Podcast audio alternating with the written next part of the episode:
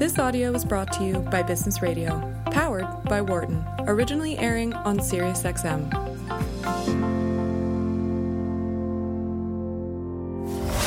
You're listening to In the Workplace on Business Radio, powered by the Wharton School. Here again are Professor Peter Cappelli and Dan O'Meara. We're in New York City today. Um, and what would we say about being in New York City? We're just listening to Ron Chaps, uh, Capps talk about drag racing and the differences in altitude and how that affects uh, this. Anything affecting your voice here different or anything about New York, you think? Um, I don't think so. Yeah, I don't think so Yeah, we also talked about the fact that uh, we, we don't exactly fit in Yeah, here at don't in. Sirius XM, at Right. least for as, as far as the lobby is we, we look like the accountants or actuaries, as Phil suggested, uh, in the in the uh, building here. So this is the uncool uh, last half hour, of the uncool show here, and we're going to talk about things going on in the workplace. Workplace survey. We mentioned this a little bit before at the top of uh, the show, uh, but with us to talk about the survey is Martin Brooker. Executive Vice President of Sales from Condeco Software, and their study, which is a global study, uh, looks at what employers are doing around the world on ways of working and particularly remote working. Uh, and Martin, welcome. Hi, good afternoon. And Martin, let's ask you maybe at the beginning before we start, what does Condeco do? What's it? Uh, what are you guys up to? The software So company. Condeco is a, a sort of a, a, a enterprise application for scheduling space, typically conference rooms and desks. So Okay. um, we tend to specialise in sort of large organisations that, that are trying to manage uh, their space more effectively and understand utilisation. So um, driving up sort of utilisation and, and uh, availability of conference room space.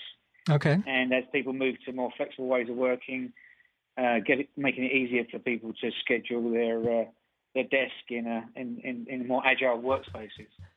So let's uh, maybe start by talking about that issue a little bit, which I found maybe particularly interesting, and that is the idea that uh, companies have used to have sort of you know, uh, specialist workspaces, right? And it looks like that stuff is not quite the same anymore. So, what are offices starting to look like now in terms of meeting space in particular? More of it, less of it? Anything different in recent years? Yeah, I think I think what we're seeing as key trends, and this study we did was a global study, but it's relevant obviously here in the Americas. Um, is that people are looking for more collaboration space. So we're using technologies like video conferencing and digital whiteboards and interactive devices, and um, people are wanting to um, meet in these spaces and, and sort of collaborate uh, more effectively. Okay. I think as it relates to the, the workspace itself, uh, you know, obviously in New York City and, and most metropolitan cities across the globe, we're getting used to open spaces, um, uh, more more open uh, environments where people are sort of encouraged to collaborate. And then I think that the, the key trend is um, people wanting the, the flexibility of being able to work from wherever they see is most effective. So whether Yep. that's working from home or um, or in the office, um, I think that's the, they're, they're the sort of key trends that we're seeing, and I think most people are sort of seeing in this space. Yeah, let's get to we'll get to uh, remote work in just a second here. I want to add another question though about meeting rooms before we get to that, and that is if you look around the world, uh, it doesn't look like that many people really have access to meeting with other people, right? If you looked at uh, the rooms themselves as kind of a proxy for the U.S. leads this, the U.S. says 36, 31% of uh, U.S. respondents said that they could get access to a meeting room whenever they needed one. But if you look around the rest of the world, it's tiny. I was really interested to see Singapore, almost nobody, 9% Yeah, I- of the workers in that's a hi- Singapore. Yeah, it's, I think it's hierarchical uh, uh, sort of conversation, right? So Yeah. in, yeah. in certain organisations, it's accepted that anyone can book space anywhere, right? So if I'm, you know, I'm an employee of an organisation and I want to meet with some colleagues, and I, I have the ability to book any conference room anywhere. And in certain locations around the world, culturally, that's that may may be dependent on your your you know your position in the company. Oh, Um, okay. So, oh, okay. So you think the difference is that they're available, but they're only available if the boss books them or something? Yeah, so I think that's one uh, one aspect of it, and I think the other key issue is the perception in lots of organisations is that there's lots of conference rooms available, um, but because people book recurring meetings and that in some cases is not is not um, policed very well, yep. is that the perception is there's lots of availability, but actually in the real world I can never find a space to meet. Yep. So mm-hmm. um, typically that's the problem we try to solve or help companies yep. resolve, mm-hmm. which is this.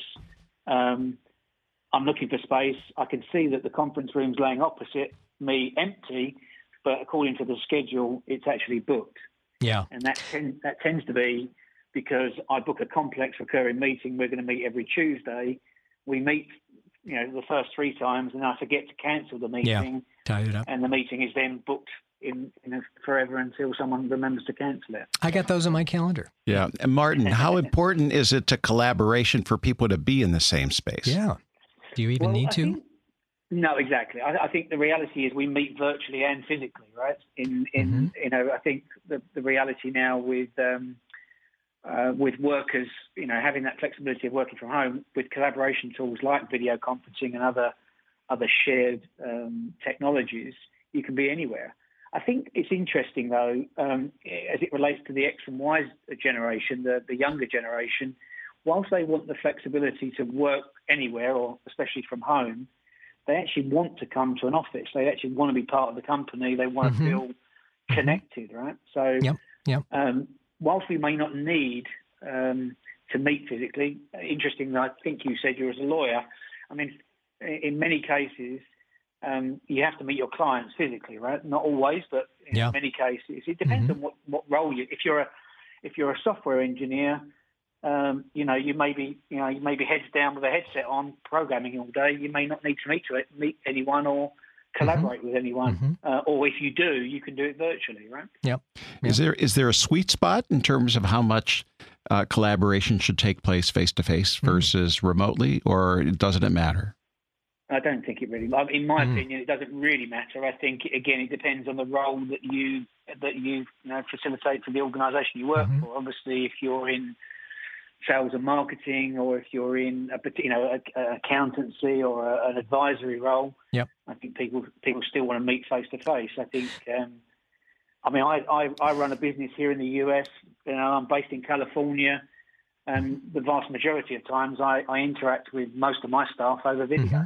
Yeah. So, uh, whilst I spend a lot of time on aeroplanes going backwards and forwards between New York and California, I do an awful lot of you know, my day-to-day activity mm-hmm. using video conferencing. Right? But I think it is uh, uh, still the case, particularly with these new agile ways of managing projects, that uh, getting people together face-to-face is kind of a big deal. And I think this issue of, you know, it sounds, uh, I'm frankly, it sounds a little pedestrian to think about uh, a big issue being scheduling rooms. But here's an example where it's life and death, right? And that is if you think about scheduling rooms in hospitals, right? Uh, yes. And scheduling particularly surgical suites, because those rooms, uh, the cost per hour of using them is incredibly expensive. And so if they're wasted, you know, and this, the room is empty or people want, need surgery and they can't get a room, it's really kind of life and death. So, Martin, what would you say are the biggest things, uh, even in an office context, that screw up the utilization of meeting space or shared space? I think I've mentioned one of them. I think the um, mention it again. That's okay. Uh, re- re- recur- recurring meetings where yeah, we don't okay. release those effectively. I think that's one key factor. I think the reality is is that uh, if you don't have the ability to know whether someone showed up um, so um, demand for collaboration space and meeting room is one thing, yep. but was it consumed? So we have technology as an example to enable you to check into a room. That way, if I don't check in within 15 minutes of actually the meeting taking place, I can get bumped from the booking and therefore free up that space for other people to utilise. Yep. Um, mm-hmm. You know, mm-hmm. I mean, we've got clients. Just to give you some some some some raw stats that are making, you know, global companies that are making 250 to 350,000 meetings a month. A month. In, yeah. Uh, uh, you know, 30 percent of those are no shows. Is that right? Words, no kidding. Huh. Um, that's a massive underutilization of space. And in real yeah. estate in New York, um, you know, being what it is, if you've got uh, thirty percent of all your meetings not taking place, yeah, for example, that that potentially yeah. a problem worth solving, right? Yeah, yeah, it certainly is. All right, let's talk about remote working uh, for a little bit here. Were you surprised by the results of, of the survey that uh, it looks like employers are saying, uh, depending where you are, roughly 43% or so of, uh, of companies in the U.S., it's higher than that, um, uh, say that they routinely allow people to work from home. Does that surprise you one way or the other? Were you expecting more or less? What do you think? No, I think uh, that was in, probably in line with my thought process. I think obviously again in different metro. I, I live in California in Silicon yeah. Valley where the traffic is particularly horrendous. Yeah. Um, and spending an hour or two hours getting to and from uh, your workplace doesn't seem to make sense, right? Yep. So mm-hmm. I think that obviously in, in certain metropolitan cities around the world, if you're spending an hour, two hours getting to work every day, is that a, a effective use of your time? Yeah. Mm-hmm. So I think that people want that flexibility. I think what's interesting is when when polled, the study said that the the trend was now, or the or the demand was, I, I want to be in the office three days and work two days remotely. Was the ah. I think 49 mm. percent of the mm. respondents said that. Mm. So I think, but again, going back to the the generational thing, what was interesting for me was the younger generation actually wants to come to the office, which again I hmm. thought would be mm-hmm. the opposite way around. That yeah, people would maybe yeah. want less, you know, more, uh, more flexibility. Well, let's ponder that. that might, yeah. yeah, ponder that for a second. Do you have a sense why? I'll give you my guess, but what do you think? Well, I think um, let's let's just say that, that social media has, has, stopped people talking to each other, right? And uh, oh, uh, I think okay. maybe, maybe actually coming to work to to interact with others is a is a, you know is something that people yearn for mm-hmm. rather than communicating mm-hmm. remotely or through other mm. you know, other uh, other methods, right? And and maybe socially, it's you know it's we're missing out on meeting people. Yeah, yeah, uh, and meeting people to uh, mm-hmm. you know a lot 20, 30 years ago, people met their partners through work, right? A lot, mm-hmm. a, lot, of them did. Yep. If you're working remotely, do you get that opportunity? So I don't know. That yep. was that was one of the thought processes yep. around why some of the younger generation want to come to the office. Here's my uh, being part of the company as well. Sorry. Yeah, yeah. Here's my uh, guess: uh, younger people have lousy houses. you know, you're living with your parents, or you got a tinky little yeah. apartment with roommates in New York, and getting out, going to the office seems like a, a fun thing. I, I, I was wondering. I particularly like that uh, work three days, eh, just period. just work three days. Forget about the other yeah, two. forget about the other two. Just just stay home. So, with respect to workspace, if we do more of this, so uh, one thing in your survey is that. Uh, 43%, at least in the U.S., of employers report they expect to allow more remote working, and it sounds like more employees want it. What do you think this is going to do to how companies think about office space? Are they thinking about this already and thinking, "Eh, let's let's encourage this so we don't need as big offices"? What do you think? Absolutely. I mean, we're seeing it already with organisations like WeWork and, and other organisations really um, sort of disrupting the property market in general. Um, you know, by offering organisations more flexible ways of of, of occupying space. Um, I think most, if you are, if you if you look at the survey and you talk to most CFOs around the world, you know, number two expense after after employment cost is, is real estate, right? So mm, mm-hmm, anything mm. that can anything that can you know have a material impact on their ability to you know uh, have less exposure to long-term leases or or, or, or you know or, or, more flexible ways of actually um, providing um, um, work environments to their to their employees is obviously something yeah. they're looking at.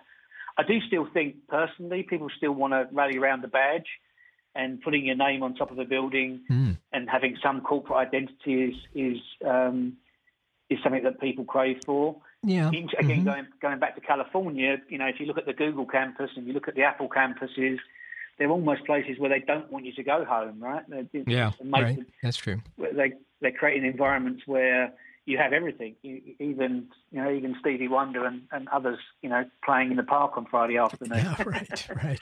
So Phil, here's a question for you: If you uh, could you imagine uh, dealing with clients in a law firm and not having an impressive looking office? Well, you know, that works both ways. Okay.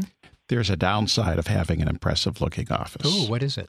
Well, for example, if you're working with companies during the fiscal crisis, Yeah. we'll Mhm. roll back the clock to 2008, 2009, 2010, and many companies had significant legal issues that needed to be addressed when they were in financial distress. And if they came into a law office that was opulent and impressive and good looking, that wasn't the right time to have Italian Really? to have Italian marble in, in your lobby. Because they thought what that you were going to be really expensive, or that uh, what they think. Well, I mean, I think to the extent you're dealing with organizations that are feeling financial pain, uh, oh, it makes them just feel bad. I think that it's Oh. you know it's Oh. it's and, and especially over time. I'll Hmm. Fast forward to present time. I think all organizations are interested in working with other organizations that. Uh, place a, a value on the dollar and Mm-hmm. are trying to do more with less, and everybody's trying to do that, and that includes law firms too. So looking like you're lean and mean, um, at least in the lobby, is probably a good thing before you get to the offices. Uh, the offices behind, yeah. Uh, so Martin, you guys have another study in the works. What do you, what's next for you guys? Yeah, we, we um, we're always looking at the sort of key trends in, in the market space. Uh, there's nothing in the uh, short term, but we, we typically run this survey once a year, Uh huh. and we, we, we're doing some other surveys at the beginning of next year relating to uh, sort of um, again the, the collaboration space. What are the technologies being used? Why are they being used? How they're being used? And um, and sort of trying to sort of work out the next sort of 2.3.0 of video conferencing and other collaboration Mhm. technologies is just Mhm. the next piece. So if we give you maybe a last question, if you were to look at uh, ten years, what do you think the offices are going to be? Will, will they look different? You think? And will homes look different? Yeah. Yeah, Will Phil think- look I mean, different? I- yeah, I think what we're seeing, you know, like if, if you look at the use of artificial intelligence and uh, biometrics, I think how we in, engage with with technology is going to massively change. Yeah, Um, you know, we, we already see that Alexa, you know, find me a conference room, Alexa, Yeah. do Mhm. this or whatever, or Cortana, find me a available space next Tuesday where Mhm. Peter's available and I'm available. Um, that's not that far away um, Mhm. in terms of technology. And I think that also um, virtual reality and how we interact with space will, in 10 years' time, will be the norm as well. So hmm whether we need the physical space, that's going to be the interesting thing. Is obviously Yep. there's uh, a Yep. is, is there's an awful lot of people vested in the corporate real estate market that want us to continue to consume uh, Yeah. property the way we do. Right? Sure, yeah. Yeah, Well, that's very cool stuff. Martin, thanks very much for being with us. Martin Brooker is Executive Vice President of Sales at Condeco Software. For more guest interviews, check out our Wharton Business Radio Highlights podcast on iTunes and Google Play.